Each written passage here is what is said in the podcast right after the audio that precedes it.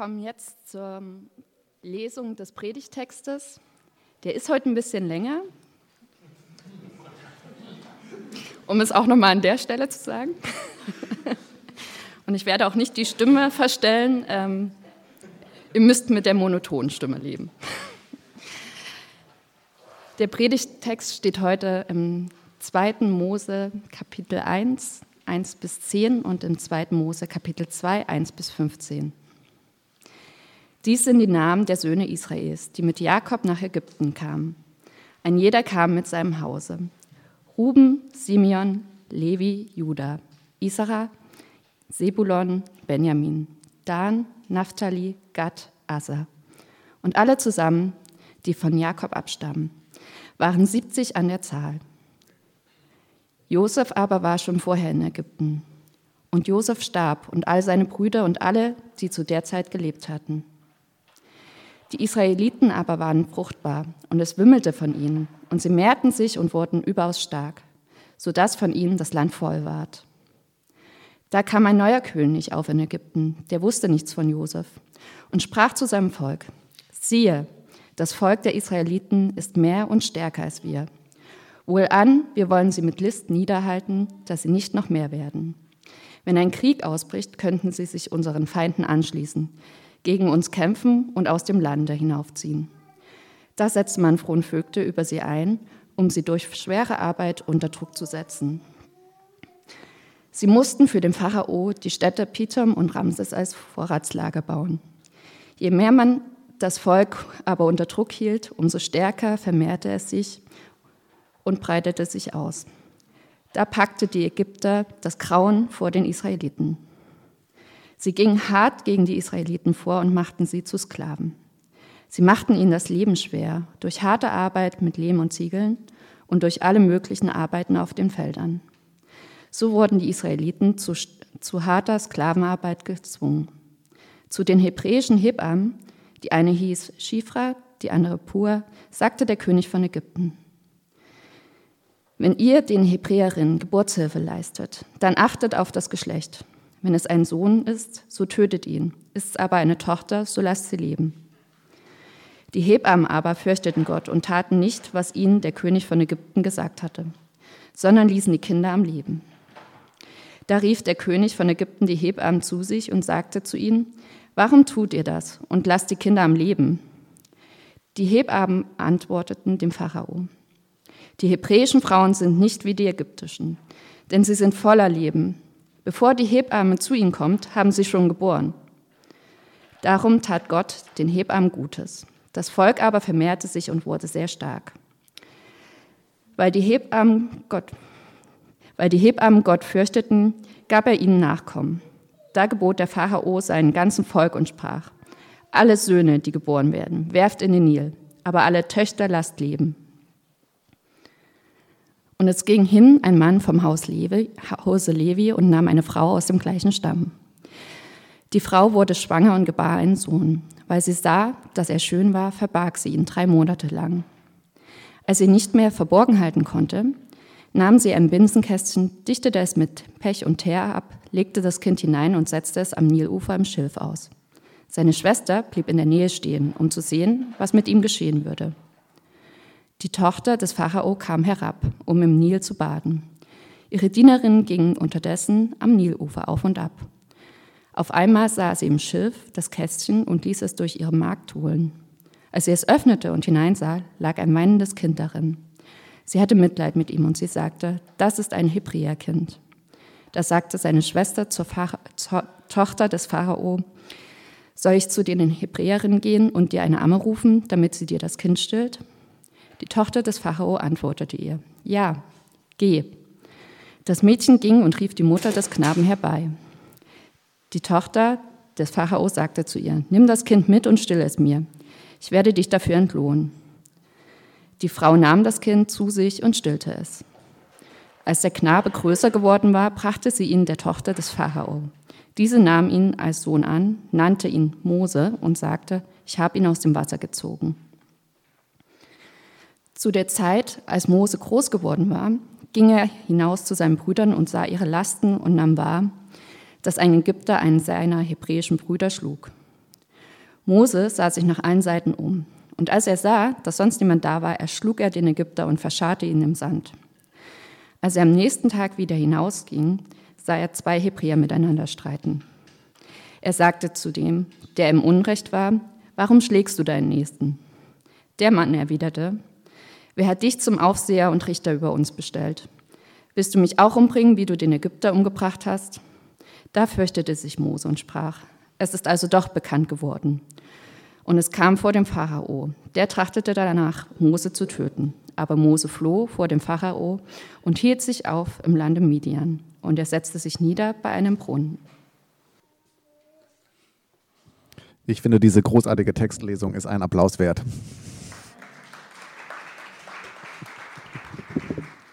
Dankeschön, Jule, es tut mir leid. Ja, es ist sehr schön, euch alle zu sehen und mit euch diesen ersten Gottesdienst in diesem Jahr zu feiern. Ich bitte mal zum Beginn der Predigt. Himmlischer Vater, was für ein Geschenk, dass es dieses neue Jahr gibt, dass wir gefühlt auch irgendwie neu starten können, dass wir vielleicht ein bisschen Pause hatten in den letzten paar Tagen und ähm, jetzt so in ein neues Jahr starten können, das vor uns liegt. Danke für diesen Tag, der ist auch ein Geschenk von dir, dass wir ihn erleben können, dass wir soweit gesund sind und jetzt hier zusammenkommen können, Gottesdienst feiern können. Danke für diesen Text, der so großartig ist und der uns so viel Mut und Hoffnung machen kann. Ich bitte dich, dass du durch diesen Text und äh, meine Gedanken und Beobachtungen dazu jetzt auch zu jedem und jeder von uns sprichst. Amen. Ja, wir starten heute in ein neues Jahr und damit auch in eine neue Predigtserie, die explizit nichts mit dem neuen Jahr, Neuanfängen und guten Wünschen zu tun hat. Danke, Jule, für die schöne Einleitung dazu auch. Genau, ich nehme das genau weiter auf. Sondern wir starten heute direkt in unsere erste große Serie dieses Jahr und ist, so heißt das, eine Serie zur der Exodus-Geschichte. Die Geschichte, die wir gerade, von der wir gerade den Anfang gelesen haben, die uns im zweiten Buch Mose erzählt wird über Israel, das in die Sklaverei gerät in Ägypten und die Gott dann aus dieser Sklaverei durch Mose befreit und ins verheißene Land führt. Und ihr kennt diese Geschichte sehr wahrscheinlich. Das ist ja eine sehr, sehr zentrale Geschichte in der Bibel. Es ist auf jeden Fall die zentrale Geschichte für das Volk Israel. Also der definierende Moment für alle Israeliten. Bis heute erinnern sich jüdische Familien jede Woche an diese Geschichte. Im Passafest, das gefeiert wird in vielen jüdischen Familien, ist genau, geht es um diese Geschichte, wird die wieder aufgegriffen, nochmal nachgelebt sozusagen. Das ist eine formative Geschichte. Aber auch für alle Menschen, die jetzt nicht jüdischen Glaubens sind, spielt dieser Text eine ganz, ganz entscheidende Rolle. Und zwar, weil dieser Text, diese Geschichte ein unglaublicher Hoffnungsbringer ist. Also ein extremes Beispiel dafür vielleicht, ein politisches Beispiel, ist äh, eine Situation im 19. Jahrhundert. Äh, da gab es eine sogenannte Sklavenbibel. Und diese Sklavenbibel, die wurde ähm, von englischen Missionaren verwendet in der Karibik da wollten sie Menschen bekehren. Und sie haben dafür aber eine bestimmte Bibel verwendet, nämlich eine Sklavenbibel, in der bestimmte Texte gefehlt haben. Unter anderem diese Exodus-Geschichte. Ja, das heißt, sie haben den Menschen eine Bibel gegeben, in der diese Geschichte gefehlt hat. Warum? Naja, weil diese Geschichte, so hatten die Kolonialherren Angst, diesen Menschen Hoffnung gibt. Die Idee gibt, dass es vielleicht da Freiheit geben könnte, dass es Gleichheit geben könnte, dass ein Gott für sie aufstehen wird und äh, diese, diese Missstände beheben wird. Oder die allermeisten von euch kennen wahrscheinlich das Spiritual Go Down Moses, das ähm, Sklaven in Amerika gesungen haben, schwarze Sklaven, wiederum interessanterweise als Lied gegen ihre christlichen Unterdrücker. Ja, ist wieder das gleiche Prinzip. Die, ähm, genau. Und die Geschichte macht nicht nur Hoffnung im politischen Bereich, die Geschichte macht auch Hoffnung im ganz persönlichen Bereich. Ähm, Im Neuen Testament wird diese Geschichte des Exodus dann aufgegriffen und äh, damit wird quasi Jesus interpretiert ja, der auch einen Exodus und die Befreiung aus der Sklaverei schafft für alle Menschen, in dem Fall dann aus anderen Formen der Unfreiheit, also der Sünde. Da kommen wir später nochmal drauf zurück. Mir persönlich ist diese Geschichte in den letzten Wochen aber vor allem deshalb wichtig geworden, weil Gott sich in dieser Geschichte neu vorstellt. Gott stellt sich in dieser Geschichte neu vor. Und zwar nicht nur, wie wir dann im nächsten Kapitel sehen werden, indem er seinen Namen gibt. Ja, der Jahwe-Namen kommt im nächsten Kapitel zum ersten Mal so prominent vor. Das ist ein bedeutender Moment. Sondern man könnte diese ganze Geschichte des Exodus eigentlich so von einer Situation heraus aus erzählen und verstehen. Und zwar ist das die Situation, die wir demnächst auch lesen werden, wo, wo äh, Mose vor den Pharao tritt und zu Pharao sagt, unser Gott Jahwe sagt zu dir, lass, da, lass mein Volk ziehen Und der Pharao darauf reagiert mit Ja, wer? Ja, ja wer, wer? Äh, Kenne ich nicht, euren Pupsgott interessiert mich nicht. Ja, ich bin der König von Ägypten, ihr seid meine Sklaven und ich mache mit euch mit, was ich will. Was dann so zum Ausgangspunkt wird dieser ganzen Geschichte, weil Gott quasi durch den Exodus zu Pharao sagt: Na, wenn du mich nicht kennst, dann will ich mich mal vorstellen. Hier ist wer ich bin und wofür ich stehe. Das heißt, es geht in dieser Geschichte um Macht, es geht um Ohnmacht, es geht um Unterdrückung und Befreiung und es geht um einen Gott, der seinen Namen und seinen Ruf sozusagen damit verbinden wird, dass er gegen das Unrecht aufsteht. Das ist eine ganz entscheidende Geschichte, wenn wir verstehen wollen, wer Gott ist. Und was ich jetzt heute in diesem Intro mit euch machen will, also wenn es nach mir ginge, dann würde ich gerne einfach nur 50 kleine Details mit euch anschauen in diesem Text, weil dieser Text ist brillant. Ja, also ich habe mich ehrlich gesagt ein bisschen darin verloren. Ich könnte darüber jetzt äh, sehr lange sprechen, über 50 kleine Details. Es ist rhetorisch brillant, es ist erzähltechnisch brillant. Es sind ganz viele Vor- und Rückgriffe in diesem Text, in andere Bibeltexte hinein. Es ist ein Meisterwerk. Aber ich weiß, dass das nur 30 Prozent von euch interessieren würde. Deswegen machen wir etwas leicht anderes, aber so ganz kommen wir doch nicht drum rum. Ich möchte heute viel Textarbeit machen, sozusagen, weil ich glaube, dass es sich lohnt, in diese ersten zwei Kapitel hineinzugehen, die Szene zu verstehen, die, die Charaktere zu verstehen, die hier eingeführt werden, weil wir, glaube ich, in den nächsten Wochen davon profitieren, wenn wir so ein bisschen hier mal die Grundlagen gelegt haben. Das heißt, ich möchte mit euch so ein bisschen ähm, die vier Charaktere, die entscheidenden vier Charaktere in dieser Geschichte anschauen. Zunächst mal Pharao, dann Gott und schließlich Mose und die Hebammen. Pharao, Gott, Mose und die Hebammen. Zunächst mal der Pharao. Und es lohnt sich jetzt quasi so ein bisschen mal die ersten Verse dieses Textes in den Blick zu nehmen. Ja, der Text steigt ja ein, weiß nicht, wie Bibel äh, fest ihr seid. Er steigt ein zu der Zeit, als die Nachkommen Abrahams, die werden hier als die zwölf Söhne Jakobs und ihre Familien beschrieben, wo die nach Ägypten umgesiedelt sind. Ja, ihr Bruder Josef äh, war schon dort, der war zur rechten Hand des Pharao, des ersten Pharaos geworden. Und jetzt beschreibt uns der Text, es ist quasi eine bestimmte Zeit vergangen. Dieser Pharao und Josef und so die ganze erste Generation ist gestorben. Und jetzt passieren zwei Dinge. Das erste ist, die hebräischen Familien, die vermehren sich, ja, die werden immer mehr, die sind sehr fruchtbar, sagt der Text. Und zweitens, was passiert ist, ein neuer Pharao kommt an die Macht. Und dieser Pharao ist jetzt offensichtlich ein ganz anderer Pharao, denn der hat nur eine Priorität, und zwar die nationale Sicherheit, ja, seine Macht. Und deswegen ist ihm so diese wachsende Population dieser Immigranten so mehr und mehr ein Dorn im Auge. Er sagt dann so zu seinen Leuten, also wenn die weiter wachsen, ja, überstellt euch mal, was passiert. Wenn hier die Immigranten immer mehr werden und wir immer weniger werden und so, und dann kommt mal Krieg irgendwann und dann schlagen die sich mit, den, an, mit unseren Feinden zusammen und dann plündern die uns und übernehmen uns. Und das ist ganz schlimm. Ja, also er schürt sozusagen eine Angst vor einer ethnischen Minderheit. Ja, das ist, was er macht, die bis zum Zeitpunkt eigentlich ganz gut integriert war. Man hat jetzt nicht den Eindruck, dass das irgendwo ein Problem war. Aber er schafft es jetzt tatsächlich, dieser Mann schafft es tatsächlich, in seiner Bevölkerung so eine rassistische Vorbehalte zu schüren. Ja, plötzlich werden die, die doch eigentlich so schön, wo wir zusammen miteinander gelebt haben, ähm, plötzlich wird da später Spannung sichtbar. Es wird sogar im Text sehr explizit formuliert, finde ich. In Vers 12 sagt er, da packte die Ägypter das Grauen vor den Israeliten. Ja, auf einmal werden so die Nachbarn anders angeschaut.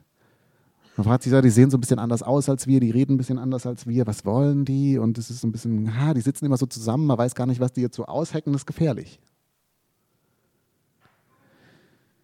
Und entsprechend diesen Ressentiments wird dann äh, ein politisches Programm gefahren, was leider so ein bisschen Standard ist, sozusagen, das Textbuch für alle anderen Diktatoren, die das seit ihm auch gemacht haben, um Minderheiten klein zu halten. Das Erste, was er macht, ist, er weist ihnen bestimmte Berufsgruppen zu, ja, also Hebräer dürfen jetzt nur noch im Bau und in der Landarbeit arbeiten, alles andere ist ihnen nicht offen. Das heißt, man hält sie einfach systemisch klein, ja, strukturelle Diskriminierung ist ganz einfach, die kriegen schon mal gar keinen Einfluss, die müssen genau das und das machen. Dann funktioniert das nicht so ganz, dann verhängt er Zwangsarbeit, das heißt, die Freiheiten werden eingeschränkt, sie kommen so in den Sklavendienst hinein, ja, die Fronvögte sind einfach Sklavenaufseher, Entschuldigung für das Lutherwort. Ähm, und unter diesen Fronvögten müssen die äh, Israeliten jetzt Drecksarbeit machen für den Pharao. Sie müssen Städte bauen. Ja, das wird mit Gewalt in Schach gehalten. Der Staat übt jetzt Gewalt aus sozusagen. Wer hier ausschert, wird ausgepeitscht, abgeführt oder gleich erschlagen. Und als das dann alles nicht funktioniert, sattelt dieser Pharao auf einen Genozidversuch um. Ja, also jetzt sollen diese, jetzt sollen die Hebammen die hebräischen Söhne ermorden. Warum die hebräischen Söhne? Naja, wahrscheinlich, weil er Angst hat, dass da eine Armee entsteht. Ja, wenn da immer wieder neue Männer nachkommen und das sind ja alles wehrfähige Männer und so weiter. Das will er verhindern. Und als das dann nicht funktioniert, wird das ganze Volk eingebunden. Ja, in Vers 22 gebietet er dem ganzen Volk, dass alle Söhne, die geboren werden, dass sie die in den Nil werfen sollen. Ja. Das heißt, die Nachbarn die noch vor Monaten oder Jahren friedlich zusammengesessen sind, aus Hebräern und Ägyptern, werden jetzt von diesem Tyrann so gegeneinander aufgehetzt, es wird so eine Angst vor dem anderen geschürt, dass es jetzt so weit kommt, dass sobald jemand von den Ägyptern mitbekommt, dass in einer, in einer hebräischen Familie da wieder jemand schwanger ist, dann wird das den Autoritäten gemeldet. Ja, weil da müssen wir mal gucken, ob das Junge oder Mädchen wird und je nachdem muss das Kind dann äh, in den Nil. Das heißt, aus diesem schönen, wie das am Anfang klingt, Zusammenleben von unterschiedlichen Menschen, schafft es dieser eine Mann, eine Kultur des Misstrauens und des Hasses aufeinander zu, zu fördern. Alles wegen einem Menschen, der mit seinen Allmachtsfantasien das Leben der Israeliten hier zur Hölle macht. Und das an sich ist natürlich schon mal eine ähm, spannende Beobachtung. Jetzt ist es aber ganz interessant, dass dieser Text dieses Szenario nochmal hintermalt sozusagen. Er hintermalt es mit bestimmten Verweisen und Anklängen, die das Ganze, was hier jetzt passiert, nochmal so ein bisschen thematisch aufbereitet. Ja, der Text wird jetzt nochmal ein bisschen mehrdimensional. Und zwar ist das ganz interessant, in Vers 7 beginnt das sozusagen. Da wird das ja ganz spannend formuliert. Und zwar heißt es da, die Israeliten waren fruchtbar das Land wimmelte von, es wimmelte von ihnen und sie mehrten sich und wurden überaus stark, sodass das Land von ihnen voll ward. Jetzt, bibelbewanderte Menschen unter euch. An was erinnert euch dieser Satz? Klingelt irgendwas? Sie waren fruchtbar, genau, ja, perfekt. Sie waren fruchtbar, sie mehrten sich und sie füllten die Erde. Das ist ein ganz eindeutiger Bezug auf Genesis 1, auf den Schöpfungsbericht. Ja, das ist der erste Auftrag, den Gott den Menschen gibt. Seid fruchtbar, mehrt euch, füllt die Erde. Genau diese Formulierung wird hier aufgegriffen. Ja, das heißt, der Text beginnt mit so einem Paradiesanklang, könnte man vielleicht mal sagen. Ja, also es ist hier das gute Leben, was hier gerade entsteht. Gott, das breitet sich aus, wie Gott sich das gedacht hat. Da steht irgendwie was unter Gottes Segen. Und man liest das so und denkt so, okay, wow, hier könnte was ganz Tolles entstehen, bis man da weiterliest und merkt, ein Aspekt dieses Auftrags wird nicht erwähnt. In dem Auftrag in Genesis 1 gibt es noch einen letzten Aspekt, der da heißt, füllt die Erde und macht sie euch untertan. Herrscht über sie. Aber das passiert hier nicht. Es passiert sogar das Gegenteil. Ja, die Menschen, die hier fruchtbar sind und sich mehren und das Land äh, äh, ausfüllen, die herrschen dann nicht über das Land, sondern sie werden beherrscht. Sie werden beherrscht. Es gibt quasi Menschen, die sich über andere Menschen gesetzt haben. Und deswegen haben wir hier nicht das Paradies, sondern wir haben das Gegenteil, wir haben die Hölle. Und warum ist das so? Könnte man dann weiterfragen in diesem Text? Naja, die Antwort ist ganz einfach, es gibt einen Pharao. Und jetzt wird dieser Pharao ganz interessant, denn wenn man sich jetzt Vers 10 nochmal genauer anschaut, dann heißt es da, dieser Pharao wollte, sagt zu seinen Leuten, lasst sie uns mit List oder lasst sie uns listig niederhalten. Und das Wort kommt uns wieder bekannt vor. Woher kennen wir das Wort listig? Aus dem Schöpfungsbericht. Genau von der Schlange. Die Schlange wird beschrieben als sie war listiger als alle Tiere auf der Erde. Es gab schon mal eine Kreatur, die das Paradies zerstört hat, sozusagen. Das war die Schlange. Und die wird genauso beschrieben wie hier jetzt der Pharao. Anders gesagt, dieser Text ist ein ganz starker Rückgriff auf die Schöpfungsgeschichte und den Sündenfall sozusagen. In der Schöpfungsgeschichte schafft Gott das Gute, er hat dieses aufblühende Leben für uns Menschen im Blick. Und dann kommt die Schlange, das Böse, und zerstört dieses aufblühende Leben, indem sie Misstrauen sät bei den Menschen gegenüber Gott. Sie sagt, ihr könnt Gott nicht vertrauen, ihr könnt eigentlich selbst sein wie Gott, ja, und ihr könnt selbst entscheiden, was gut und böse ist, und das bringt dann unglaublich viel Leid in diese Welt. Und genau das jetzt wird jetzt wieder aufgegriffen hier. Wir haben wieder das aufblühende Leben. Wir haben wieder so einen Hauch Paradies. Und wieder wird es niedergetrampelt von einem listigen Wesen, von einem Pharao, der sein will wie Gott, ja, der quasi Menschen zu seinem Eigentum erklärt und der Gut und Böse neu definiert. Ja, er definiert am Ende der Geschichte es als gut, wenn man unschuldige Kinder in den Nil wirft. Das ist seine Definition von gut, der das selbst definiert. Das heißt, das Böse hält Einzug ins Paradies und zerstört dieses Leben, es zerstört das Zusammenleben. Das ist das, was hier hinter, quasi hinter der Geschichte passiert. Und das heißt, was in der Exodus-Geschichte, was die Exodus-Geschichte jetzt so entscheidend macht, ist, dass Gott sich in dieser Geschichte jetzt nicht nur als derjenige vorstellt, der halt sein Volk aus der Gefangenschaft befreit, sondern er stellt sich damit auch vor als derjenige, der seine Schöpfung von der Macht dieser Schlange befreien wird. Der dem Bösen, dem kein Mensch gewachsen ist, das sehen wir gleich noch, diesem Bösen stellt sich Gott gegenüber und sagt, übrigens, ich bin Gott und ich werde dich zerstören. Ja. Lass mein Volk ziehen. Das wird so die Ansage Gottes in diesem Text an alles Böse, was Menschen gefangen hält und was uns, unsere Zusammenlebung, unsere Schöpfung zerstören möchte. Der Exodus ist die Ansage Gottes, dass er der Schlange den Kopf zertreten wird. Das ist eine gefährliche Geschichte für alle Schlangen, könnte man vielleicht sagen.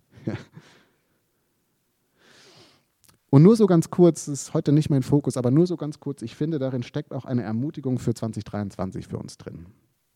Was immer uns gefangen hält, ob das Systeme sind, ob das Dinge in unserem eigenen Herzen sind, was immer uns verzweifeln lässt, diese Geschichte ist die riesige Ermutigung, dass Gott uns darin sieht dass er diese Gefangenschaft sieht und dass er mit uns mitleidet, aber nicht nur, dass er mitleidet, sondern dass er uns befreien wird. Wie und was, das wird alles noch sehr interessant. Aber Gott will diese Freiheit für uns. Sein großes Endziel mit uns ist die absolute, diese Freiheit. Und das bringt mich jetzt aber genau direkt zum zweiten Charakter in diesem Text, nämlich Gott. Ja, aber man könnte ja in diesen Kapiteln jetzt erstmal sagen, also Gott wie? es passiert ja in diesen Kapiteln so viel Ungerechtigkeit, das Böse darf herrschen und die Frage ist so ein bisschen, wo ist denn Gott? Also ich weiß nicht, ob es euch aufgefallen ist, aber er taucht ja effektiv eigentlich gar nicht auf. Und man fragt sich so ein bisschen, also warum stellt sich Gott denn jetzt nicht diesem Typen entgegen? Warum tut er denn nichts? Er wird im Text quasi nicht erwähnt. Und das stimmt. Ja, er wird in diesem Text erstmal eigentlich nicht erwähnt. Beim mehrfachen Lesen, finde ich, aber wandelt sich dieser Eindruck. Oder man könnte vielleicht auch sagen, auch wenn er nicht explizit genannt wird, erhebt sich Gott bereits zwischen, die, zwischen den Zeilen sozusagen in diesen ersten zwei Kapiteln als Gegenüber für den Pharao, dem dieser Pharao überhaupt nicht gewachsen ist. Und zwar finde ich, sieht man das ganz einfach daran, dass wann immer Pharao seine Macht ausübt und so versucht, jetzt mit Gewalt Herr zu werden der Sache, schießt er sich selbst ins Knie. Er schießt sich selbst ins Knie. Also ich weiß nicht, ob euch das äh, aufgefallen ist beim Lesen, aber es ist quasi schon so in den ersten Kapiteln so, als ob ihm jemand die Grenzen aufzeigt. Ja, es wird direkt sichtbar, dieser Mensch denkt, er ist so mächtig, aber eigentlich ist er ziemlich unmächtig. Ja, also das beginnt damit, mit seiner ersten Strategie, dass er die Israeliten zu Sklaven macht. Was ist das Ergebnis davon? Naja, die vermehren sich noch stärker. Ja, also sie werden noch stärker, es werden noch mehr, berichtet der Text ja, also es hat quasi den gegenteiligen Effekt. Dann als nächstes fixiert er sich auf die Jungen, also die, die männlichen Nachkommen sozusagen, weil er Angst hat vor dieser großen Armee. Und was passiert? Naja, er wird die ganze Zeit von der Seite geschlagen, die er nicht im Blick hat, nämlich die Frauen. Ja, also es ist äh, super, wir kommen da gleich nochmal drauf. Es ist super schön zu sehen, wie der Pharao die ganze Zeit von Frauen ausgekegelt wird und es einfach überhaupt nicht checkt. Ja, es sind erst die Hebammen, dann ist es die Mutter von Mose, am Schluss ist es seine eigene Tochter. Ja, die spielen ihn einfach permanent aus, er hat einfach keine Chance, weil er auf die Jungen fokussiert ist. Und dann als letztes gibt er quasi den Befehl, dass alle Söhne in den Nil geworfen werden, womit er jetzt genau die Person schafft. Er schafft diese Person erst damit, die jetzt nachher die Fähigkeiten und auch das Standing hat, um so ein Volk ihm gegenüberzustellen und dann auch tatsächlich rauszuführen. Es ist ein hebräisches Kind, das aber im ägyptischen Establishment erzogen wurde und was dann sozusagen auf beide Seiten kennt. Auf der einen Seite als Israelit anerkannt ist, auf der anderen Seite diese Weltpolitik und das Ganze versteht, der tatsächlich ein, Volk führen kann. Es ist genau die Kombination, die man für diese Aufgabe braucht. Und er hat es selbst geschaffen, mit diesem unfassbar bescheuerten Idee, Kinder in den Nil zu werfen. Das heißt, selbst hier, als Gott jetzt noch gar nicht explizit erwähnt ist, hat man den Eindruck, er ist aber schon da als so unsichtbarer Gegenspieler für den Pharao. Oder wie das Neue Testament das dann formuliert, formulieren würde, ist, dass Gott alles, was, alles Böse, was der Pharao tut, letztendlich zum Guten wendet. Er macht Gutes daraus für sein Volk. und zeigt damit schon in diesen ersten Kapiteln, dass die Macht des Bösen begrenzt ist. Es ist auch immer ohnmächtig sozusagen im Duell mit Gott. Und das führt dann bei diesem Pharao dazu, dass er im Laufe der Geschichte ja immer erratischer wird. Ja, er wird immer mehr so gefangen zwischen dieser Macht und Ohnmacht. Er verzweifelt versucht, das zu kontrollieren und merkt dann doch, dass er halt nicht Gott ist, dass er es doch nicht kann. Und das Herz dieses Menschen verliert sich dann so in diesem Machtanspruch und diesem Selbstbild, dass er daran dann auch scheitert. Ja, das harte Herz des Pharao, könnt, kennt ihr vielleicht, wir kommen da noch drauf. Aber das ist wiederum ganz kurz vielleicht so eine zweite Ermutigung, die wir zu Beginn des Jahres mitnehmen können dass, auch wenn wir Gott nicht wahrnehmen, nicht explizit sehen, wie er eingreift, er doch da ist. Und dass selbst dieser Text uns, glaube ich, verspricht, dass er die Dinge, auch die schweren Dinge, die in diesem Jahr passieren werden, dass er die zum Guten wenden nicht nur kann, sondern wird. Das ist, wie Gott handelt im Angesicht von Bösen. Das heißt, selbst das, was gerade schwer und, und erdrückend ist, kann uns einen Funken neugierig machen, was Gott noch Gutes daraus ziehen kann für uns. Und das bringt mich zum dritten, zu den dritten, letzten zwei Charakteren, Mose und die Hebammen. Denn jetzt ist ja Gott nicht der Einzige, der sich diesem Pharao entgegenstellt und Ungerechtigkeit bekämpfen will, sondern es gibt zwei Parteien, die in diesem Text hier auch aktiv werden und sich dem Pharao entgegenstellen. Das ist einerseits, der Mo, einerseits Mose und andererseits die Hebammen. Und es ist ganz interessant, die jetzt mal so nebeneinander zu stellen und ihre Ansätze zu vergleichen, sozusagen. Ja, also wir haben auf der einen Seite Mose, der jetzt erwachsen geworden ist in Kapitel 2 und der mal rausgeht zu seinen Brüdern, wie es da heißt, und da erlebt er dann diese Ungerechtigkeit aus erster Hand. Und was macht Mose? Naja, es setzt so ein Gerechtigkeitsgefühl bei ihm ein und dann erschlägt er diesen Ägypter. Ja, er wischt dem Bösen sozusagen eins aus, er sieht das Böse und er haut einfach mit gleichem Ding zurück und dann ist er halt tot. Okay. Dann geht er nach Hause. Das ist ganz schön, wie das hier erzählt wird. Ja, er geht nach Hause und dann am nächsten Tag hat er so den Eindruck, als er aufgestanden ist, ach, das lief ja eigentlich ganz gut gestern, ja, habe ich ja schon mal für ein bisschen Gerechtigkeit gesorgt, Welt ein bisschen gerechter gemacht, war super, ja, jetzt gehe ich, glaube ich, nochmal raus und mache einfach weiter, ja, hier kommt Mose, alles, alles Roger, ja, äh, ich bringe mal ein bisschen Gerechtigkeit in die Welt, bis er dann zu den Leuten kommt, die er retten will und die ihm sagen, Alter, was willst du eigentlich von uns? Ja, also wer hat dich zum Retter von uns gemacht? was, wenn man die Geschichte dann kennt, ein ironisches Statement ist natürlich. Er wird ja zum Retter des Volkes, ja, also ist natürlich äh, schön, schon wieder schön erzählt. Aber gleichzeitig ist es natürlich auch zutiefst verständlich. verständlich. Denn wer hat denn gelitten unter dem toten Ägypter? Wer hat denn die Folgen davon abbekommen, dass da jetzt ein Thronvogt erschlagen wurde? Naja, nicht Mose, sondern die Menschen, die er befreien will. Er hat es effektiv viel schlimmer gemacht, äh, als das, was er eigentlich, äh, als es vorher war. Ja, das heißt, Mose hat so in, diesem, in dieser Geschichte das Herz am rechten Fleck, aber er ist unglaublich naiv im Kampf gegen das Böse. Er haut einmal rein und denkt, er hat jetzt die Situation gelöst. Dabei macht er die Situation nur noch schlimmer. Das ist Mose auf der einen Seite. Und dann haben wir die Hebammen auf der anderen Seite. Und was die Hebammen letztendlich machen, würde ich sagen, ist, sie leben eine Form von zivilem Ungehorsam. Sie leben eine Form von zivilem Ungehorsam. Aber es ist ein ganz interessanter ziviler Ungehorsam, würde ich sagen, weil sie machen eigentlich nichts Verbotenes. Sie machen eigentlich nichts Verbotenes, sondern was sie effektiv machen, ist, sie nehmen ihren Einflussbereich, also das, was sie kontrollieren können, und setzen in diesen Bereich, den sie kontrollieren können, weiter die Vision Gottes um und nicht die des Pharao. Ja, und dann sagen sie halt zum Pharao, als es ist richtig dumm gelaufen jetzt wieder. Ja. Also wir wollen ja gerne deinem, deinem Gebot befolgen und die alle umbringen und so, aber die, die Hebräerinnen, die sind einfach so schnell. Also bis die, das ist das Kind immer schon geboren, dann bin ich einfach zu spät, ich, also tut mir wirklich leid. Ja. Es ist so ein ziviler Ungehorsam, ohne gewaltsam zu rebellieren. Also nicht zurückzuschlagen, wie Mose das gemacht hat mit den Waffen Pharaos, sondern sie machen es irgendwie auf eine andere Art und Weise. Das gleiche dann interessanterweise übrigens Moses Mutter macht genau das gleiche, ist ebenfalls zivile Ungehorsam auf die Art und Weise, weil sie wirft ja ihr Kind ins Nil, in den Nil. Ja? Also sie macht genau, was der Pharao sagt, ich werfe mein Kind in den Nil der Unterschied ist nur, sie baut noch ein kleines Schiffchen, aber davon hat der Fahrer ja nichts gesagt, dass man nicht Schiffchen noch dazwischen bauen kann. Ja. Ähm, auch sehr schön im, im, Hebräischen eigentlich. Also sie baut eine Arche ähm, und macht genau das Gleiche mit dem Schiffchen, was, was ähm, Noah mit seiner Arche gemacht hat. Wieder das, sozusagen das Bild wird wieder aufgegriffen. Das ist ziviler Ungehorsam. Das heißt, es sind in diesem Text diese Frauen, die jetzt zu unserem Vorbild werden. Während zwei Männer auftauchen, der eine ist ein böswilliger Tyrann, und der andere ist ein naiver Hitzkopf. Ja, also beides jetzt nicht so die schönen Vorbilder. Aber das Geschlecht ist, glaube ich, nicht der Punkt, oder vielleicht so ein bisschen, sondern es geht darum, wie Macht gebraucht wird, wie jetzt diesem Bösen entgegengetreten wird. Und es gibt dann einen Kommentar dazu, den, ihr, den ich gelesen habe, den ihr auch im äh, Programm findet, der das ganz schön auf den Punkt bringt. Ich lese euch das kurz vor. Der schreibt, in Exodus 1 bis 2 wird Macht durch Gewalt von Männern ausgeübt, während die Macht der Frauen gewaltlos ist.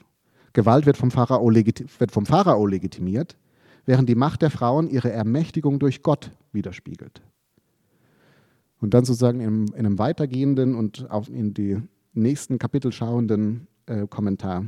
Mose muss lernen oder wird lernen müssen, Macht nicht durch seine eigenen gewaltvollen Taten auszuüben, sondern sich ebenfalls auf die Ermächtigung durch Jahwe zu verlassen. Ich glaube, das bringt es auf den Punkt. An dieser Stelle folgt Mose noch dem Vorbild des Pharao und das disqualifiziert ihn letztendlich als Retter seines Volkes. Was er lernen muss, ist, dass Gottes Befreiung und die Überwindung des Bösen ganz anders aussehen wird. Es funktioniert ganz anders und das ist ihm noch völlig fremd. Die Hebammen, steht ganz explizit in diesem Text, sie vertrauen Gott, sie fürchten Gott und sie agieren daraus und können tatsächlich ein Segen sein. Mose vertraut vor allem noch auf seine eigene Handlungsfähigkeit und es geht gewaltig schief. Und hier ist die letzte mini kleine Ermutigung. Wenn wir Apostelgeschichte 7 ernst nehmen, dann hat Mose 120 Jahre gelebt. Die ersten 40 Jahre sind, bis er Ägypten verlassen muss, also quasi sein Aufziehen im Pharao-Haus bis zu dieser Situation, dann muss er gehen. Die nächsten 40 Jahre verbringt der Mensch in der Wüste, darüber reden wir nächste Woche. Und dann mit 80 kommt er zurück und ist dann tatsächlich der Retter des Volkes, ähm, das, das, den das Volk so braucht. Was erstmal auch entmutigend ist, aber gleichzeitig ich auch ermutigend fand. Gott sieht unser Leben, glaube ich, nochmal in ganz anderen Dimensionen, als wir das oft sehen. Und die Dinge, die wir lernen müssen, dauern vielleicht auch 2023 länger, als wir es erwartet haben. Aber das ist für Gott okay. Er hat Zeit. Er geht seinen Weg mit uns und er kommt zu dem Punkt, wo er uns so vielleicht so toll gebrauchen kann, wie er Mose gebraucht hat. Ist eigentlich eine Ermutigung. Das sind so die Themen, die in diesen ersten paar Kapiteln aufgemacht werden, die Charaktere, die eingeführt werden, was so gesetzt wird. Und ich freue mich in den nächsten Wochen mit euch jetzt weiter in diese Geschichte einzusteigen und zu entdecken, was da alles so drin steckt. Amen.